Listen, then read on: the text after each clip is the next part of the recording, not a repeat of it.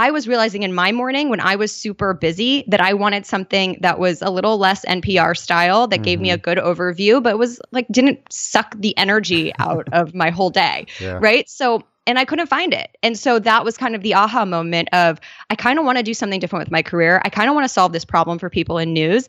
And wait a minute, maybe I can just do it myself. So I did.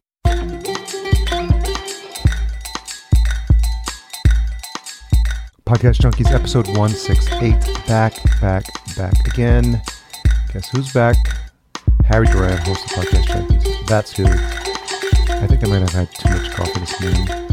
This is the show where we get to speak to amazing podcast hosts and the occasional fun and uh, wacky intro when I'm feeling crazy because as a podcast host, you should mix things up and not be predictable and have fun with your podcasting family. Did you catch last week's episode? Travis Chappell, host of Build Your Network, getting good, good buzz on the show. Travis, Travis's story is so inspirational when you think about what he's done in such a short period of time, and he demonstrates what uh, the importance of hustle, uh, for lack of a better word, but just perseverance and commitment and investment in himself, and really having a mindset that he's going to do what it takes uh, to really shorten the learning curve and decide who it would make sense to connect with. And you'll hear the whole story. It's 167. It's it was last week's episode, and it's really really good. If you are on the fence about making a, an investment in yourself, in building your podcast or your company, I think that one will be very very motivating for you. This week we speak with the lovely Erica Mandy, host of the Newsworthy. Erica's so sweet, so nice. We met at Pod, uh, Podcast Movement originally, and then we reconnected at uh, actually Podfest, and then we re- reconnected at Podcast Movement. It was such a, a great time, so much fun. Um, and she's a journalist who's now started her own show. She actually caught me listening to the news again. I had deleted the news app from my phone, and it's seven to ten minutes. It's fast and fun and the the theme song is pretty addictive once you've been listening to it every single day. We talk about the first time she became aware of what was happening in the podcasting world and how she got the idea to start a news podcast. She lets us know what the feedback is that she received on leaving her job and starting a podcast from her peers and her colleagues. She talks about the different jobs she had as a news reporter that actually helped her with the podcast, and she outlines the process she uses to sort and select which stories to report on. We talk about bringing on experts with different backgrounds and perspectives, and she highlights the mentors who were important to her during her career in journalism. She calls out her, she calls out, um, she gives a shout out to her parents for the support she's received. And obviously, we close with the two questions of what she's changed her mind about recently and the most misunderstood thing about her. It's a really informative episode, especially when you understand how someone who's been groomed for uh, her position in journalism has now been able to take all those skills that she learned in her 10 plus years and now use that to good effect for a podcast that is really specifically uh, for her niche, for her skill set, and how she's been able to to do that and have a successful show. I'm, I'm really happy uh, at telling her story, and I think you'll really dig it. I touched upon this last week, but I'm starting a case study program and I'm looking for a few specific people. It's really a small group of folks that I'm going to work on a podcast with. So, really, if you're serious and ready to launch your podcast, if you're running a profitable business, if you have time to work on your show starting this month, and you have at least 300 people, give or take, on your email list, you are friendly and you are coachable and you can keep a secret. Then reply to me via email, harry at podcast junkies. All you need to do is place it in the place the words case study in the uh, subject line or in the body, and uh, I'll be in touch soon. So really looking forward. Uh, we just had a wave of folks go through recently, and they've had uh, a lot of results, uh, good results with the launch of their show, and I'm just looking forward to help the next round. So Stay tuned for the retention hashtag, which is at the end of the episode, and it's my way of saying who's been paying attention. But for now, let's jump into this interview with Erica, shall we? Erica Mandy, host of The Newsworthy, thank you so much for joining us on Podcast Junkies. Thank you for having me. So glad to be here. So there's always a, a found a, what I call an origin story for all my guests because uh, occasionally I'll get pitched by people who want to just appear on the show. They're like, I've got a great marketing ex- background, and I think your, your, audience would be perfect. I'm like, I don't think you listen to the show. Like, it's, so we met at um, I think for the first time at Podfest. Yeah. Yeah. Yeah. Podfest in Orlando. Yeah, we showed up uh, a day early, a handful of us, because it was like the Wednesday, I think, and we thought things were going to start on Thursday, or uh, was it Wednesday or Thursday? I forget one of those days, but we were all just like milling around. There's like there's like not a lot to do. but thankfully, we all, uh, at some point, we all like went to 7 Eleven and got chips and popcorn and Yeah, yeah. hung out and chatted and got to know each other a little bit. So that was fun. Yeah, there's a th- there's a couple of different threads and social media posts about that infamous uh, trip to 7-Eleven. I had to leave early to actually go do my podcast. yeah, that's right, But I was right. I got to take part a little bit. Yeah, yeah.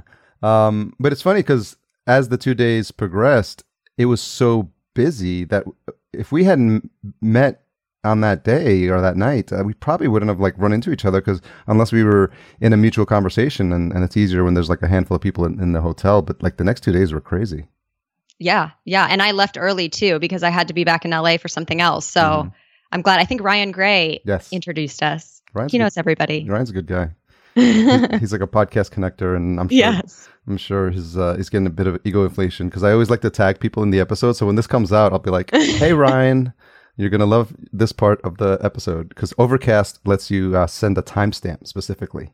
Oh, cool. So, so, so like, do you want to forward at this timestamp? And so those are great because I'm like, "Hey Ryan, your name is mentioned in three, two, one," and then I put the Overcast link. So it's kind of like a little incentive for them to hear. That's a good tip. I didn't know that was possible. Yeah, so it's like if, if someone is mentioned or you mention someone that's you, know, you just tag them on Twitter and then send them to that specific mark so they feel like they're not going to have to listen to the whole episode and find that snippet.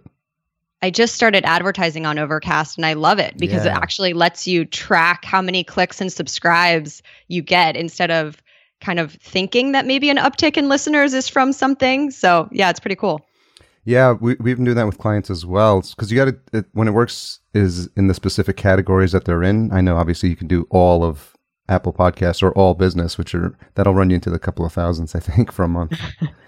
Yeah. So- not not looking for that, but there, there is a news section in Overcast. or- Yeah, there's a there's a news and politics section, and then you can do all, which I've caught it at a, a reasonable thing. I just have done the first 30 days to see how Yeah. it's gone, so I haven't I haven't followed up, but it's been interesting to actually see what it does. and it you can it's funny because you can see um, so for for the listeners if, if you're not familiar with overcast it's a extremely popular um, app and i really like it because it can create playlists and so that helps me to sort my stuff but they run ads native ads at the bottom they're always running out of inventory so hopefully more people will listen to overcast which will increase the amount of ad inventory they have so when we do it and you can see Yeah, you can I see recommend. yeah, we can see how many people looked at the ad and how many people clicked on it and then how many people subscribed, which is amazing stats. For, and you literally know, okay, it cost me 79 cents per subscriber. So that's that's really good Right. stat. And maybe I shouldn't be talking about it because it's going to get more expensive for all of us. So don't don't do that. Yeah, never mind. We'll edit that part out. so have you found yourself um as you started entering the podcasting world like because you you come from um, you have a journalism background, right? That's how you got the that's that was your background actually. Yeah, yeah. Studied journalism and then spent uh, over 10 years as a TV news reporter, working my way up um, to eventually Los Angeles. And w- when was the first time you became aware of what was happening in the podcasting world? Um, in LA, actually. Okay. I was kind of in my TV news world uh, most of my career, but in more recent years, I had an hour long commute in LA traffic. Yeah. So I was like, I've got to be using this hour better and I have to use my time better. And so that's kind of how I was like, what's this purple app on my iPhone? Let me discover it. It really was that. And next thing you know, I'm becoming a podcaster and quitting my secure job as a TV news reporter that is the quote unquote dream job to Mm. start something totally different and something that I probably discovered, you know, not even a year before that. that was moving pretty fast. Uh, yeah, it was. But I fell in love with it because it was like, wow, I can use this time in traffic and learn all of these things. And then the more I discovered about business through business podcasts, mhm. the more passionate about entrepreneurship I became. And so then that just led me on a whole path. What was the? Uh, there's, I always feel like there's an aha moment, but like when did you put podcasting, journalism, and like my idea together? Sure. So it kind of started when I was working as a news reporter and feeling like this isn't going the way that I want it to go anymore. Like Mm. people are consuming news in a different way. I kept hearing from people that they weren't really watching or they a lot the word that I heard a lot from people was depressing. Oh, yeah. And they just kept saying news is too depressing, it's too boring, people are too biased. I'm sick of the debates on Facebook. I don't watch TV for news anymore. And I'm like in the back of my head, how can I make sure that I'm staying on the forefront of how people are consuming news? Because if this is my career i want to make sure that i'm not trying to catch up all the time. And i saw that in traditional media is you know they're jumping on the social media bandwagon really late. Yeah, and yeah. and i'm sure they'll eventually catch up to whatever the next thing is. You know they're just now starting to get i i'm hearing from reporters like will you help me? I, I think we're going to start a podcast at our station. And um and I was like, well, how can I make sure that I'm staying on the forefront and providing people with what they want? hmm So it was a little bit of that, plus realizing that the next step for me in that career path was network.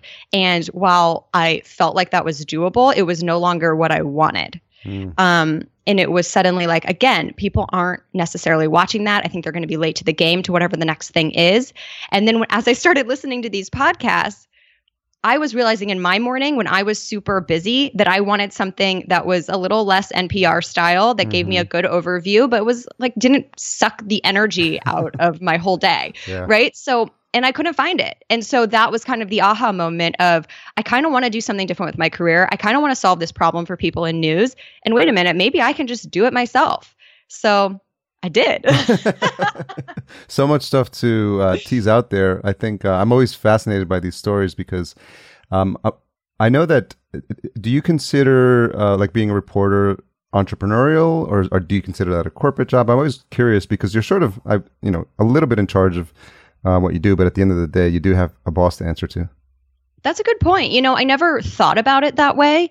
Um, I knew that as a reporter, I had a I had a lot of skills that could be applied to different things, meeting deadlines, becoming a mini expert about a topic very quickly, having to be flexible. Um, I literally would go into work not knowing what I would cover that day, and you know, by the time I left, we had completely produced a full story, and then I would move on to the next one the next Mhm. day. And so, being able to apply that to any job is a good skill but I never thought of it as an entrepreneur type thing until I kind of came up with this idea and said, Mm. this actually really excites me. And the more that I dug into business stuff, the more that going to my corporate job felt like a nuisance and that I just wanted to learn, learn, learn and and use my skills that I had gained over the last 10 years in a new way. And that's what's so fun about this is I can take the skills and the credibility from that traditional path and apply it to a new creative, innovative thing that I can kind of make up the rules as I go. That's So, interesting because every I think everyone that becomes eventually becomes an entrepreneur, there is that moment where you spend more time at your nine to five thinking about your business. Yes. and it's And that- it's like 10 or 20%, but I guess when it starts to move into like 50, 60, 70, you're like, what am I doing here? Yes, I think that is really the test. yeah. It's like when I did not want to leave what I was doing because I worked in the evening for the 11 o'clock news. I would not want to leave what I was doing to have to go to that job. Hmm. Like really did not want to. Yeah. And and and I ran some surveys and did some stuff before I actually just quit to make sure that I thought people would really actually want what I was thinking I wanted to do. But like as soon as I got some good feedback, I'm like, all right, Yeah. and and there had been times that I thought about doing something else in the past, and when I researched it and and stuff, it just it didn't really click as well. hmm So this time was different, and I think you know people always talk about how you have to take action and not just think about something to Yeah. really know if that's what you want. And I could tell the difference between taking action this time and taking action when I was looking into maybe doing something else in the past. But I had in the back of my mind that I maybe need to do something different. And then this idea really Mm. was the thing. And the feedback that you got, was it from people that were in the industry as well? No, so I did um what is it? Survey Monkey. Yeah. I yeah. just uh, did a survey through that, and Okay. I'm sure it wasn't super scientific, but it was just, hey, let me do like a two minute example of what I have in mind Yeah. and see what people think of it. And mainly, I got some good feedback, especially about the things that I can't change. So maybe they said they didn't listen to podcasts, but they Mm. they said I really like her voice or I like, you know, things that were the key to me actually being different and and being able to like other things I could change. That was something I couldn't. And so um, that was a good exercise to see what people really thought. And then I also did a trial week before I actually okay. left to kind of see what friends and family thought because I and ask for their honest feedback before I went live to the public. Mm. Um, yeah, so interesting because a lot of a lot of it's this idea of minimum viable product they talked about like in, in the software world. They just kind of put out the version that you can get feedback on, and I think that was important.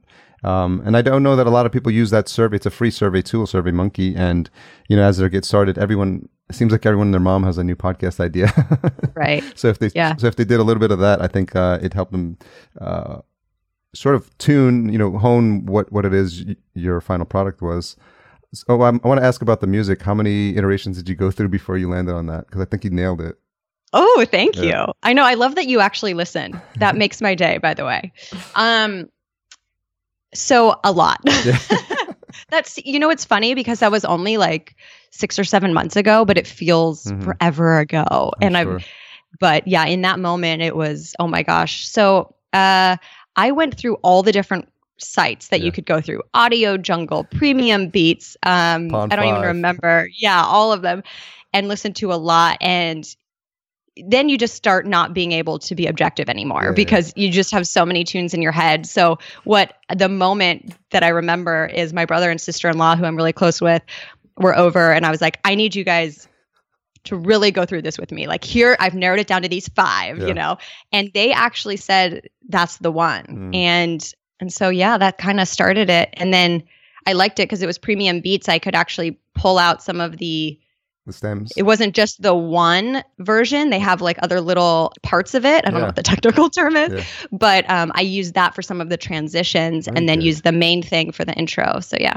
Nice. It's, and it's what I love is that you've timed your intro to like right before the clap starts, which is let's go, and then it's like, or, I mean, whatever. Uh, like oh no, how, that's just editing. yeah, but I'm saying that, that you built right. it, you built it in that way, so you had that, yeah. you had that piece of the audio that. So I don't know if you were thinking that you needed like a nice clap at the end to get kick it off, but it's just like the the combined words with the music and the energy, and then the clap. It just like gets you in, like, okay, I guess you're making you're making news fun again, which is interesting. Yay! That's my goal. Sorry, I probably yeah. just blew out the audio. Um, I got excited um, because exactly we that's that's the goal, but you yeah. don't really know is that how it's coming across. So I love hearing that from from you. That that's it is supposed to kind of give that energy and like, all right, yeah. let's do this. Well, I mean, we touched upon it earlier, like where the the inspiration came from. I've literally deleted even the news app from my phone. Like I don't mm-hmm. even want to be tempted to look in there because I had it for a while. I used to, I mean, I was, I mean, I was a bit of a news junkie. I would get, I, I grew up in New York, so I would get the New York Times Sunday edition delivered, and I would just spend Sundays just like literally just like going through each section, um, and that was like relaxing for me. But so I've always been sort of like a, interested in the news, and then I had CNN news alerts, and I'm like, those are interesting until they just started reporting on the stupidest thing. Like that's an alert, really? Kardashian like leaves her house. Uh, I had lost all faith in CNN at that point. And then I was like, okay, I'll just keep the news app and just look into it occasionally. Now I literally like, I'll do a search. I'll look in the search bar of Twitter, see if there's some anything that's pops to the top of news. And occasionally Facebook will tell you something. But a lot of times, if it's important enough, someone will actually tell you. yeah. Hey, did you hear about this? No, I didn't. So, so then it was, but it's been nice to now find your show. Um, and I have to put like exclamation part exclamation points in my playlist uh, description so it shows up at the top because I literally have like 30 playlists. And so I have to have like exclamation point exclamation point news and then uh, your show and uh, NPR's is in there as well. I think maybe one other but that's it. So that's my I can, and I can decide what I want to read uh, or what I want to look because especially yours is easy but if the NPR is a topic that I've like no interest in I can just delete it right away so it's cool Thank you. That means a lot. I um and that is one of the things about my show that I I try to do is just make sure you're well-rounded so that it's not just oh I don't want to listen to that one topic right now. It's okay, let me get an overview of everything from politics to tech and business to mm. entertainment yeah. and I can get that in less than 10 minutes. So that's the goal and it and I do think that it's become a habit for a lot of people, which is nice about a, a yeah. Monday through Friday show that hey, this is what you need to know to start your morning. And if you want to dig deeper into something, awesome. What's interesting is uh, I'm always uh, my coaching hat always like uh, pops on our business coaching at because you said Monday through Friday, but what about a weekend edition as a separate stream and you just focus on and you can work with a lot of the different partners and just say these are the highlights for you know what's what's happening this weekend in entertainment or in the you know something more sports or you know just big events. Yes, when I can hire people, I will be happy to do that. well, essentially, you are a one woman news desk, right? Yeah. So, can you walk us, uh, so the folks who are not as familiar with with that with the that industry, can you just highlight what are the jobs that you've now replaced with yourself that you that used to be separate? Everything. That used to be separate people in your previous previous job? I'm just curious how many well i will say um okay well let me let me say that in my very first job in tv news it's very similar in mm. that you wear every hat so yeah. i ran the camera i was the reporter mm. i was the editor you are everything and then as you work your way up to bigger cities people start filling in those jobs for you. Yeah. So in some ways I'm kind of back to that, but it's it's been awesome because I have those skills. Yeah. Because I had to edit in my very first job in TV, I know how to edit my podcast. Nice. And um, because I kind of I produced, I know how to produce my podcast and not just be the talent or voice.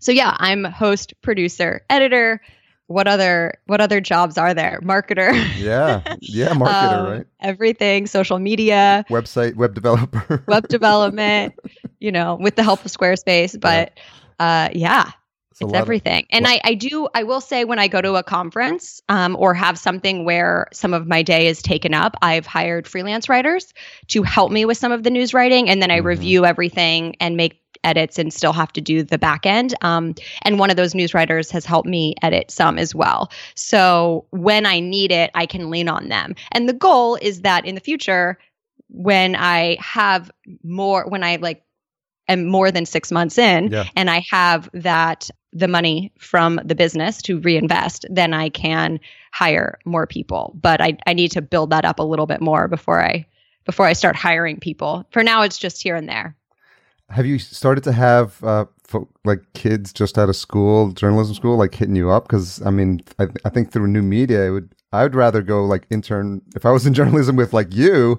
as opposed to like you know I, am wondering if you you're seeing that that shift. That's going to be seismic.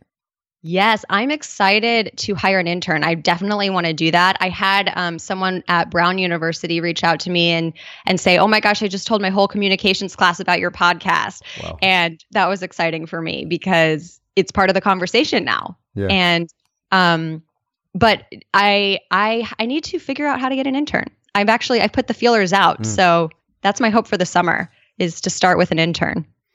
Well, yeah, I'll, see, I'll see when this comes out, and we, we make sure we mention it that, to look out for that, and if people know. Um, yeah, but I, I, I, I, can't imagine it would it would be hard. It's basically those people that in in when you graduated, like what were you looking at to work at? Where would where would you have liked to have interned? So, and you know that that same process, I think, is going to help you. Yeah, and I think I think it's very different now. Obviously, yeah because as you said i mean i think there is a place for tra- traditional media and and understanding how that works but um but the beauty of what i offer is i can give them some of that traditional media advice mm-hmm. and some of the new media stuff. Oh yeah. So that's how i'm going to sell it. Well i mean it's just so funny because i see the newsworthy almost as this like uh news organization. It, i mean yeah. there's no there's i see no, it that way too. Yeah you could have a, like a team of you could have a team of shows or I mean, obviously, and then once you get the model, you can say you can ascend. You'll you're like a radio station. I mean, like a TV station almost, or news yeah, station, whatever you want to call it. Yeah. I've already gotten people reach out. Will you do a Canada version? And mm, so I'm wow. thinking about doing that. Yeah. Um, and partnering with some people that I know in Canada. Um, and I see it also being potential for a partnership with some video streaming services that don't mm-hmm. have news. I mean, I know Netflix is looking at doing um, a, a news show. Yeah probably more of like a 60 minute style but i think there's also a place for video streaming services to have someone like me say hey here's a quick news update that you can just play on demand mm. and maybe as i grow you can have multiple updates throughout the day so if something new happens, you know, I'm I'm popping up three different times mm-hmm. and you mm-hmm. can watch that within a couple of hours at, at at your convenience, which is the beauty as we all know about podcasting and Yep. why I love what I do because people don't have to be in front of their TV at 5 p.m. Yeah. to see what's happening. They can listen. Some people listen first thing in the morning and some people listen while they're making dinner. Yeah, And I think it's valuable to both of them. totally. Ha- can you walk us through a little bit of the process for how you sort and, s- and select like what goes in because Yeah. it's so concise and this could be an your show could be an hour right if, depending on how deep you want to dive and Right. so there must have been a, a lot of previous training that comes into play um, so can you walk us through that your thought process there Yeah, that's definitely the the TV news background. I Mm. mean, we um, uh, in TV things are 30 seconds to a minute 30. So you learn very quickly over the years to well, you you have to and you learn over the years um, be able to take all of the information you got in that day and whittle it down to a very short. I mean, literally, if my if my stories were, I'm trying not to use TV news jargon. Sorry. Like, no we'll clarify Um, when you do um, when when my story comes out, if it's sometimes a minute thirty is too long, and they're hammering you to cut it down, cut it down. Mm, And and I get that there is a place for more in-depth stories and Yeah. with, that we need in-depth knowledge. And and I'm not saying that you shouldn't have that, but I think with so many things going on that some knowledge and a well-rounded view is a good way to start and then Mhm. you can pick the one or two things that you're most interested in to go seek out the in-depth thing, which is why I link everything in my show notes so that you can go read that whole article Yeah. of the four places that I checked. Um, but so, yes, it is definitely my TV news background that I am able to read three articles and cut it down to a 30 second story in a way that I tell a friend. mhm. Because, and one of the things I did not like about TV news that I very consciously put into my show is talking like I talk now, talking like I talk to a friend. I was, it's so funny to go back and, and look at some of my old stories and that reporter voice that I like have because have- everybody has it and you kind of, you just naturally train to do that. Well, since you've mentioned it, we have to might have to hear at least ten seconds. Oh no. literally my oh no no i'm gonna be embarrassed Okay, um my friends would be like oh my gosh your reporter voice and i would be like i don't have a reporter voice no my whole thing is i need to be natural and it's like now i look back at that and i'm like oh my gosh what did you say? yeah, it was like? just i mean it was authoritative but Okay. it was it was much more it was just less friendly yeah. Because it was more let me tell you the news instead of like Mm. let's have Oh, hey yeah. let, let me chat about this with you and now i i feel like it's more digestible when i just give it to you in a friendly way and a very casual way um, which i always wanted i never liked to use jargon and stuff when i would Mhm. write Yeah. but I've really taken it to another level of just being casual in my show now compared to what I felt like I could do, you know, in the traditional sense. It's interesting you mentioned the jargon because I've been cognizant of that, and as I've just tried to get better as an interviewer as well, keeping in mind that we have a, a third person in the in the room, so to speak. You know, our listener, and he's listening. He or she is listening intent intentively, intensely, and and we don't want to feel make them feel like they're left out. So even acronyms pop up, and I'm like, oh, what did you mean by that? And and then that just feels, you know, it's a, it's a little thing, but it just kind of includes them. I think, and we've all been there, even at a party, right? You're, two people are talking, and you walk over, and you're like, am I going to be invited into the conversation, or am I just going to be standing outside? And when it comes to news, what one of the things that I kind of realized is a lot of news organizations kind of assume that if they've covered it before, you know what it is. Mm, So if they're talking about net neutrality, well, everybody's heard about net neutrality, right? But do you really understand it? And do you really know what it means? Maybe some people, yes, but I think there's a lot of people out there that's like, I mean, I have a general sense, but you kind of forget what the details are. And then you can't really feel interested in the topic if you don't really understand it. And so one of the things I try to do is just like, even if it's one or two sentences, to say, remember, net neutrality is blah, blah, blah, Yeah. and just kind of break it down for a second as a little reminder and so that once so that you can go oh yeah i knew that and Mm. then you can be interested in the actual topic and what's Exactly. happening today Yeah, because when you, I think you lose people if you introduce some of these terms, and they're too busy because their brain moves into like, let me, what does that mean? And they literally like the next minute or two is completely lost, or they weren't paying as much attention. exactly and we just i think no matter what you're talking about you can't assume that people know just because it's been out there before Uh, have you seen that the net neutrality um, spoof from Burger King? i don't know if i have It was ba- Burger. I don't know who is the media company behind wait Burger it King sounds ads. familiar They are geniuses. They're like Burger King uses the Whopper to explain net neutrality. Oh yeah, yeah. No, I did see this actually. Yes, yes. so good. like you have to pay to get extra. yeah, they had the, they hold the bag. something like Is that. my food ready? And the guy's holding the bag, and I'm actually doing a visual now for the folks on audio. I'm holding a pretend bag in the air, and the the customer's like, "Can I have it?" And they're like, "No, we gotta wait." And the guy looks at his watch. He's got to wait like 30 seconds before he gives them the bag, and the guy's losing his mind because it's candid camera. So it's, but it's just it, it explained it, and then they interviewed the people outside the Burger King. They're like, "Do you understand net neutrality now?" Yeah, I didn't before, but now I do, and so exactly. John Oliver just did a thing about Bitcoin. Hmm. And it, I think it w- was all over the place because people are like, I keep hearing about Bitcoin and I don't really understand it. And so I think it, it did so well because people want to kind of have that. Not, I mean, it's dumbed down version, but it's it's not really because how are you supposed to know this stuff if you're not in that industry? And the people Mhm. we rely on to explain it are in the industry. So sometimes you don't even realize what you know that other people don't know yeah, yeah. because it seems so common to you. Yeah.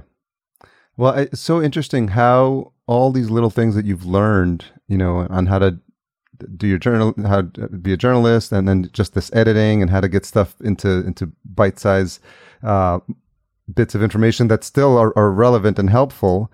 And uh, it's just it's just so so interesting. Like you know, they they they say luck is when preparation meets opportunity, right? And so you've sort of been preparing for this, not knowing that this is where you were going to end up. Yeah, I definitely don't feel like I could just do this without Yeah. that 10 years experience, both for the skills, but also credibility. You know, I mean, the reality is with all the talk of fake news and this kind of stuff, I, I like to be able to say, look, you know, I have the training, I have the Mhm. background. I'm not just Joe Schmo off the ground, you know. Yeah. Um, so so that's nice, but also I, it does come down to I, I have an instinct that you gain no matter what your thing is, you get Mhm. an ins uh, an instinct that you just know. Like people ask me, well, how do you decide?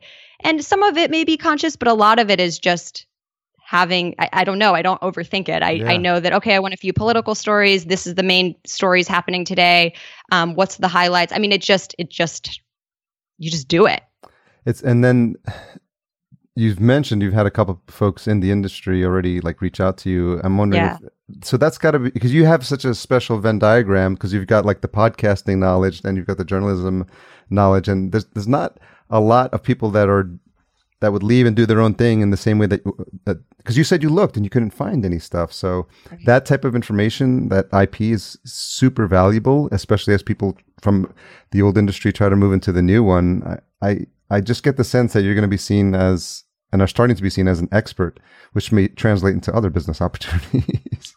Yeah, that's true. I know. And you know, a lot of people are like, "Well, well, are you offering offering coaching services because that's what a lot of people do with their podcast?" Yep. And just for me, I mean, right now I don't have the time, um, but I think as I'm able to outsource some of the the news writing and stuff like that, then maybe that can open up some other things. Yeah. And I also I do like mentoring people whether Yeah. they're in broadcast journalism or other types of journalists. So, you know, when I can fit it in, I will I will totally do that and I think there's a lot of possibilities for the future of yeah where this will go and Yeah. and that's the beauty of being flexible right like as people want something different i will adjust to that i don't have to this is my thing and it's never going to change no I, I I guess I'm thinking about like when the when people who started CNN, like when Ted Turner started CNN, like there was a feeling like, oh, what is this thing that we're doing? It's brand new and it's, it's very risky. And I, I sort of think of that when you're describing like all the possibilities with because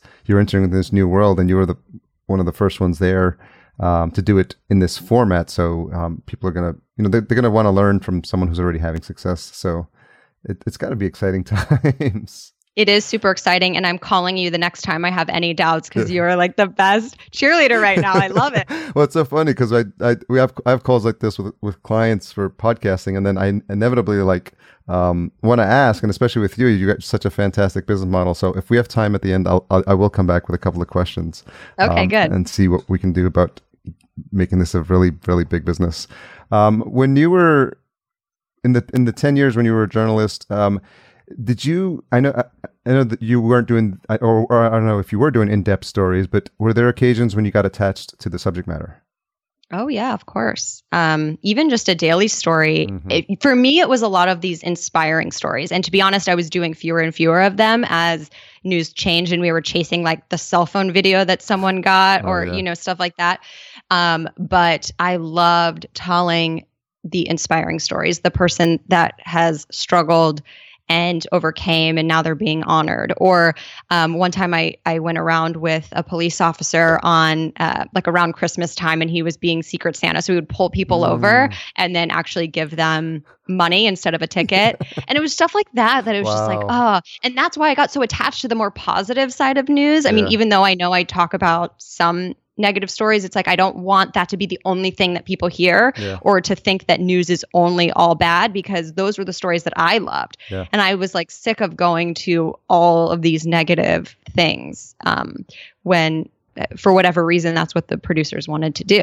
So, uh, so yeah, I, I definitely got attached to those people, and Mhm. and my goal was always to really do it for them Yeah. probably more than the viewership or my career it was like i want to tell a good story because they spent their time with me and they have this incredible story and i just want to honor them hmm Yeah, I mean, it's you got to have a, or it tests, I think, your level of empathy when you Mm, when you do that mhm. many stories and you see that many walks of life, and you know, you get to you're all over. I'm sure doing stories in all parts of town, like the nice ones and the not so nice ones. yep yep And, and I think um, it's an important reminder just to never lose sight of that. I, I try to make sure I'm aware of it constantly. In LA, you can see the, you can literally be in the Hollywood Hills at the $20 million mansion and driving by Skid Row, you know, in the same day and just like, whoa. Like, so I think all Yeah. these vehicles that we have, you know, for folks where, who find it's something that is important and we can infuse what we produce on a regular basis um, so that people can he can can have that empathy um, and where we can tell like the human stories I, I think uh, is a valuable thing and I, and I definitely think that's what part of what you're doing as well yeah and i think as i expand i would love to you know have some features and and stuff like that in there too i did start an interview segment Yeah. and something i'm very conscious about is making sure that my experts are coming from different perspectives and backgrounds Mhm. Um, and that was something I was tried to be conscious of as a reporter because I think a lot of reporters, the easy thing to do is like call the go-to person that they've been Mhm. using for years and and not take that extra time to say, well, you know, there are more women or there are more people of color that are now experts in this field or um, that maybe aren't always reached out to, Yeah. and that it's really important to, especially in media, uh, make sure that that everyone is an, an expert that everyone can see themselves in experts that we portray and so even if it's something as subtle as saying even if it's on audio only Yeah. um it's it's making sure that my experts are different from week to week in Mm. many different ways and that comes obviously I, mean, that, I would say some of that comes from your experience as well right yeah absolutely. And esp- you know i felt that responsibility especially in traditional media when it wasn't always happening. Yeah. and so of course when i'm starting my own company yeah. that's going to be a top priority and that's going to be true about when i hire and and everything. So i'm actually part of a program um it's called 50 women in media can Mm. change the world. Wow. Um, sorry 50 women can change the world in media and entertainment. Okay. Um and it's like a four month thing. And, and part of the reason they picked me was because i've i've said that publicly that i if with my company i want to make sure that i'm showing all perspectives. Hmm. and they're like okay as people are building these companies especially women we need to make sure that they have the tools to rise in the system right? Yeah. so um so it's been interesting. Wow, really exciting stuff, and it's amazing when you realize um, that uh, that your platform can do good, and it, it Mhm. makes you like more conscious of what you say and and how you you know how you wield it, for lack of a better term. But I'm just because you start to see how many people you can touch. Yeah. And I think even for what I, the main part of my podcast now, even if it's not telling the human stories, Mhm. It's keeping more people informed so Yeah. that they can choose what impacts them the most and what they want to go look more into. Because I think what happens is when people just tune it out altogether, Mhm. then you just start to lose what even interests you, what causes I want to get involved with. Yeah. So if I can give them that big picture and the overview and they can fit it in, then slowly that'll grow into, hey, that was a really interesting story. I'm going to go look more into that. Or, wow, I really resonated with that cause that she talked about. I'm going to go get involved with that. So I see it as something to keep people more informed and not just like, oh, the headline. I thought it was really interesting when you on the Thursday questions. It was a, you were dissecting what the kids in Florida did and how they became like how they leveraged that visibility and to, to, to create a platform. And it was really interesting because um, you ma- you were making a point to say, you know, regardless of what your political views are, you know, there's information here that's valuable valuable for anyone, you know, trying to um, take you know take a situation or um, something bad that's happened and turn it around to something positive and, and leverage the atten- the immediate attention that that people are getting.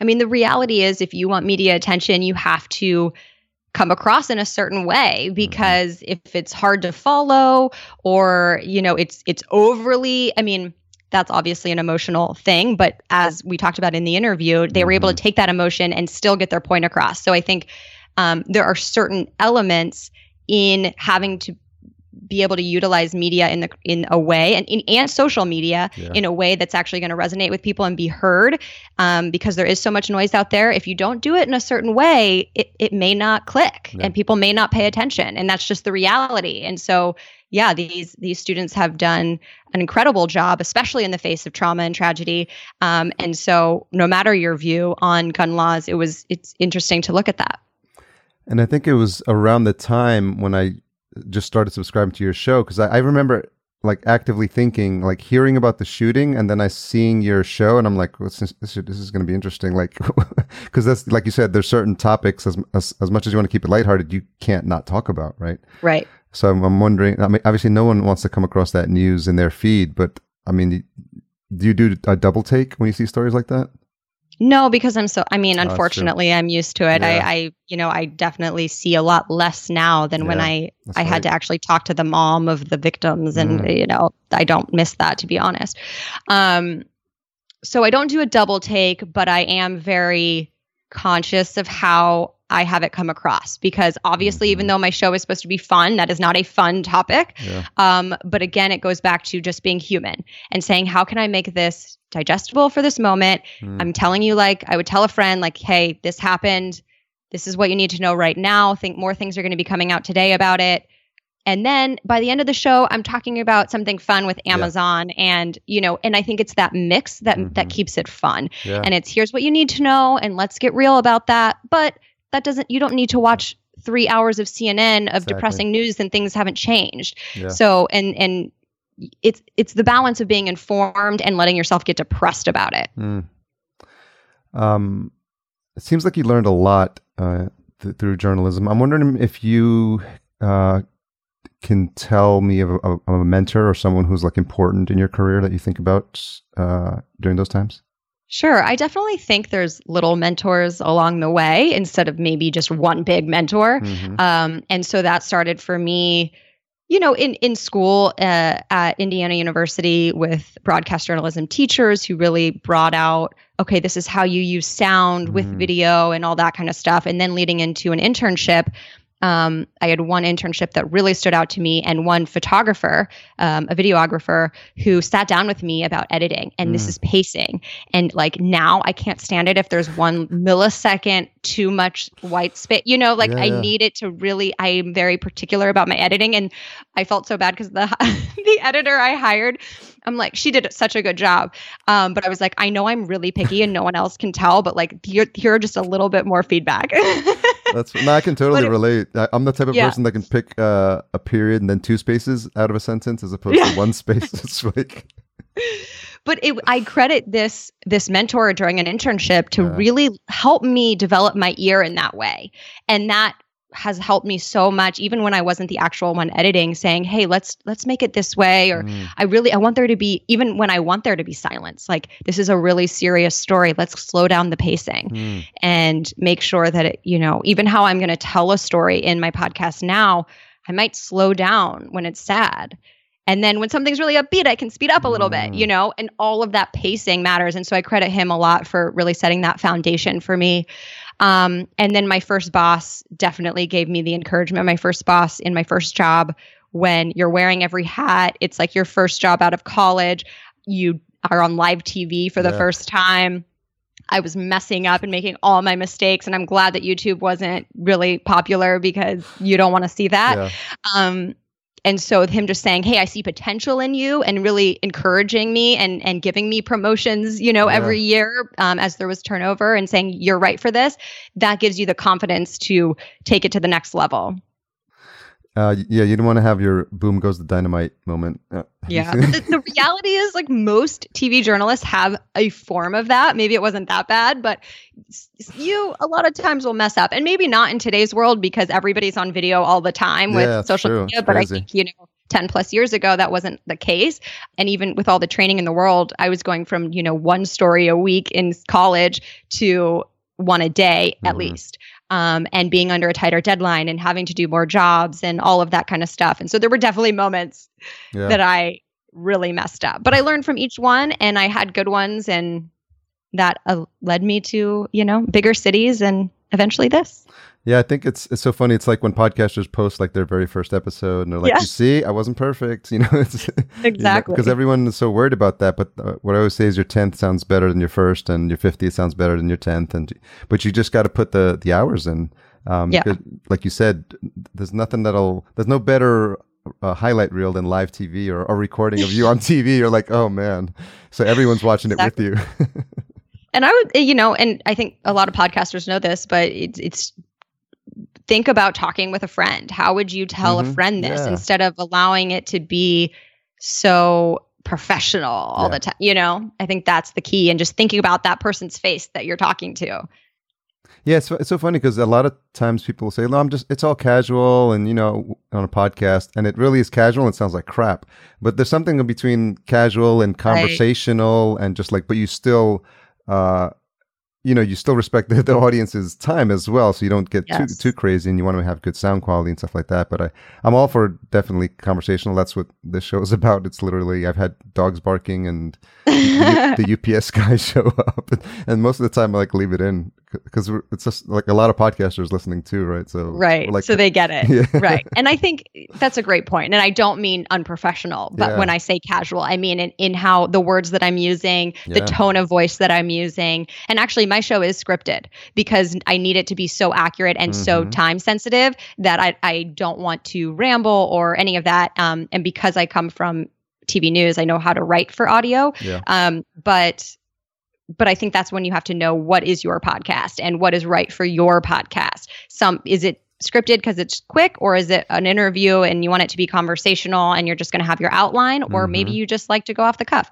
So I think it's it's knowing what your podcast is and then adjusting to what casual means for you. I guess. yeah. yeah. but even just the the guidance along pacing, I think even podcasters who do solo shows and any who are doing a solo show that, that are listening now, like to think about just changing the speed of the delivery sets you know you don't even have to have music you know so you could literally do it like you said with speeding up on the good news and slowing down on the on the on the the bad news or anywhere you want to draw em- emphasis. And it's it reminds me of a tip i got from a, a speaker coach as well. He's like at some mm. points you just got it slowed down Yeah.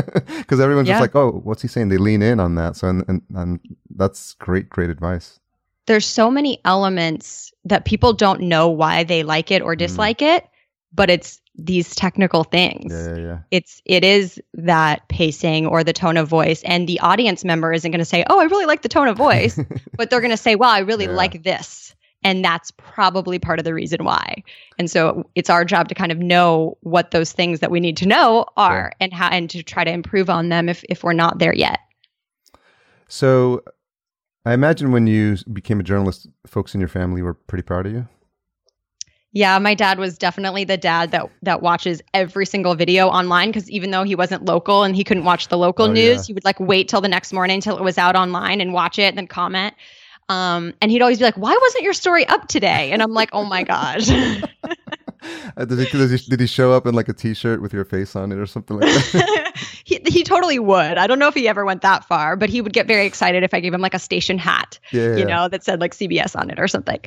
Um, and he would he would definitely bore his customers, you know, at work. Like, oh, did you see? I'm like, they don't care. I prompt, they do not care. I know that you think they do. I bet you if they Um, had um you know how they have my daughter is an honor student bumper stickers if there was if there was like my daughter is a local news reporter Yeah, exactly. And you know, I give them a lot, both of my parents, a lot of credit because I thought they would be a little worried when I chose to leave because Yeah. they want to see me on the Today Show or whatever. But they've always just been really, I'm really lucky. They've always been really supportive and they believe, hey, if you put your mind to it, you're going to be successful and we're here to back you up Mhm. you know, I think they were at first a little wary. They don't really understand Yeah. what podcasts are and are you sure? But they knew that at the end of the day, I wasn't happy in what I was doing anymore and that I was really excited about this. And so how can you argue with that, right? So um so yeah, and, and especially even when I moved to my first my first job in TV news, I was, you know, all my friends were going to big cities and Mm. I was moving to the middle of Missouri to start a part-time job making, you know, not even $10 an hour yeah. working 30 hours a week or something. Thankfully, it's in the Midwest, so the cost of living is lower yeah uh, than LA, where I'm now. um, but but they were supportive of that, and they also were the advice givers when I struggled Yeah. in my first job, saying, Yeah. "Oh my gosh, can I do this? This is really hard," Mm. and them saying, "You know, hang in there." And so and under and watching me do what I've done Yeah. um, over the last 10 years. So so I think that's part of the reason they're like, all right, you've you've done the hard part now, you know, go for it. So yeah you've climbed um what most people would see as the top of the mountain and you were just like oh there's like another mountain here i'm gonna I know, isn't that weird that how that happens? But we always want to keep improving and challenging ourselves and i and, think I, and be- yeah. No, I was just gonna say I think there's a special mix of people. Like there's there's folks that have gotten all the, the ten years of journalism training that you did and experience. Um, you know, maybe even born around the same time, but they don't that's a there's like a single digit percentage of people like you who just there was something in you that said, Nope, there's more to this or this is not enough for me. and that's where you are why you are where you are now. And you know, there's people that left news along the way Mhm. and there's people that will continue to take it and love it and and take it to network and see a future there um i don't think anything's wrong or right but yeah i felt like i saw an opportunity of Mhm. something that didn't exist that i Mhm. could fill so i had to jump on it my thing is i don't want to regret oh yeah. like i don't want to wonder what could have happened Mhm. and I knew that I would have wondered more about this idea that I had Yeah. than what would happen if I go to network news because I kind of know. Like I know what that looks like. Yeah. And um I was more excited about this and would have wondered more about this, I think, than the other thing. Yeah, well, I think uh, it's it's turned out to be a good thing for, for you and for the people who are discovering the show. So it's I'm I'm really happy that uh, we're having a chance to share your story. Thank you. I'm so glad. We got a couple questions as we wrap up. Um, Okay. wh- what's something you've changed your mind about recently? Ooh. Um, something I've changed my mind about recently. Well, I have a potential partnership um, that I can't. I don't really want to talk about it a lot yet because it's. I. It hasn't We'll save that for the, bon- been. the- Yeah. the well, bonus episode. but um, I wasn't sure what I wanted that partnership to look like, and I think we've come to how it's going to go. So we'll see about that. But that's that's been top of mind lately. Very interesting. Um, what's the most misunderstood thing about you? A lot of people think that a reporter was is just handed a script and goes on TV. Yeah. Um, they don't really understand that I, I, actually did all the work. like I did all the research, the interviewing, the Yeah. writing, in the early parts, the camera work, everything. So yeah, I and I, I realized that as I was getting out, I was talking to people outside of news. Yeah. They were like, "Well, what what did you do all day or something?" And it's like, uh, yeah, I turned this story out of nothing, you know, and it was just me. So Yeah. yeah. Well, that's cool. I, it's interesting because, like you say, people hear you, and then on a podcast, you experience this all over again. Like they hear you all the time, and they think you're like a certain person, or they just imagine you a certain way. Because in podcasting, they can't really see you, so there's always like, I thought you were taller. I thought you were older. Oh yeah. That's true. I don't know. People haven't really told me when I when I was in TV. People people say the same things. Like sometimes it would be like, I literally would get, "You're prettier in person," or "You're prettier on like you're more professional and prettier on TV." Like I literally got both. So I'm like, well, as long as I'm getting both, then whatever. yeah, that's true. but uh, You take the yeah, average, you take the average of those compliments. I will say I think it's it's going to be fun because I'm not out in the city as much hmm with podcasting. So I haven't been able to. So when I do, like when I saw you the second time and you'd actually started listening to the show Yeah. and you were like telling other people enthusiastically about my show, I was like, oh my God, those are the moments that you have to have Yeah. to know that your work is paying off. Oh, totally. And I, I think you get that a little bit less when we're, you know, not out and about like I was as uh, in TV. So it's nice to go to those conferences or go to those things where other people you can actually talk to them face to face. Yes, they're they're like I call them our super fans. Um, and when you're at like a podcast micro celebrity, whatever it is, like the best way to get uh, you know that feedback is to go to a podcasting conference. Yeah, exactly. Because we all know each other's shows, and when we see people like you know that that we see our the, the Pat Flynn's and, and the people who we listen to for a long time, but then we see the people with the hit shows, or like Sarah Koenig. You know, everyone there's like a mini rock star in podcasting world, and so you're like, Yeah. oh, there's Erica Mandy, and they're like, oh, there's Harry Podcast Junkies, and there's Dave Jackson, School of Podcasting. yeah and and also um social media helps with that a little bit because yeah, you yeah. can now you know reach out directly and message you and so whether it's the review on itunes or an instagram message where someone's like i love your show i'm like Yeah. yes this is what i need to hear today you know Very cool. So, what's the best place for folks to track you down? you can just go to my website thenewsworthy.com i'm also on instagram at erica mandy news Erica, thanks so much. This was so much fun. so much fun thank you for having me uh, have a great day.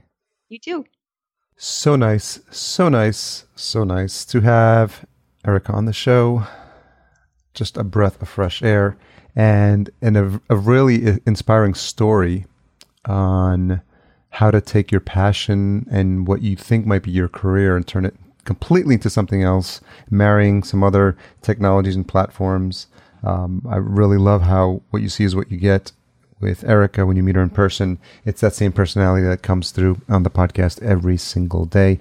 And the fact that she works hard to get those episodes out by 4 a.m. is just a testament to how seriously she's taking this. And I see nothing but great things for her ahead. As always, don't forget our full show notes are available at podcastjunkies.com forward slash 168. Intro and outro music composed by Cedar and Soil, cedarsoil.com. Stay tuned next week for a repeat visitor. It is a an original OG fan of the show, Denny Krahe, host of Diz Runs. It's been three years since he's been on. it's bananas. He was one of the early, early, early, early guests, and I think it's single digits if I remember correctly. I always forget the number, but he is a good, good friend, and I was so happy to get him back on and just see that he's still going gangbusters with Diz runs. And so it's a, a little bit of a podcast junkies family reunion with Denny. Looking forward to that episode 169 next week. Don't forget to sign up to our newsletter to receive the updates. We are back on track, as you may have noticed. We're getting the updates out about the all the guests that have been on the show, and also a reminder every now and then of the past guests, because I really talk about this a lot with you guys. The importance of treating your guests like gold, and so every opportunity I get to communicate what they're up to, and just to remind you of some of the conversations we had, we are at episode 168 as we type this out. Uh, so it's a bit of harder work on our end to kind of remind you of what's been happening, and it's, it's always fun when we do that. If you made it this far, then you're no doubt waiting anxiously for the retention hashtag. It's hashtag news Erica, one word, and her Twitter handle is the NW podcast, uh, NW for newsworthy, so it's all one word. The NW podcast, and tag her and tag us at podcast underscore junkies. Thank you so much for the support of the show. And for the random meetups I've had of people who have told me they've uh, enjoyed the show after they hear who I am, I was at a uh, a shoot for a friend recently. Uh, he's teaching folks how to deliver a TEDx style, style talk, and I introduced myself, and the woman there said, "I know who you are. I listen to your show," and that always brings a smile to my face. So reviews, SpeakPipe, comments, a la Dave Jackson, all are welcome. and all will be uh, reciprocated and responded to. So thank you so much. Love you guys. We'll chat next week.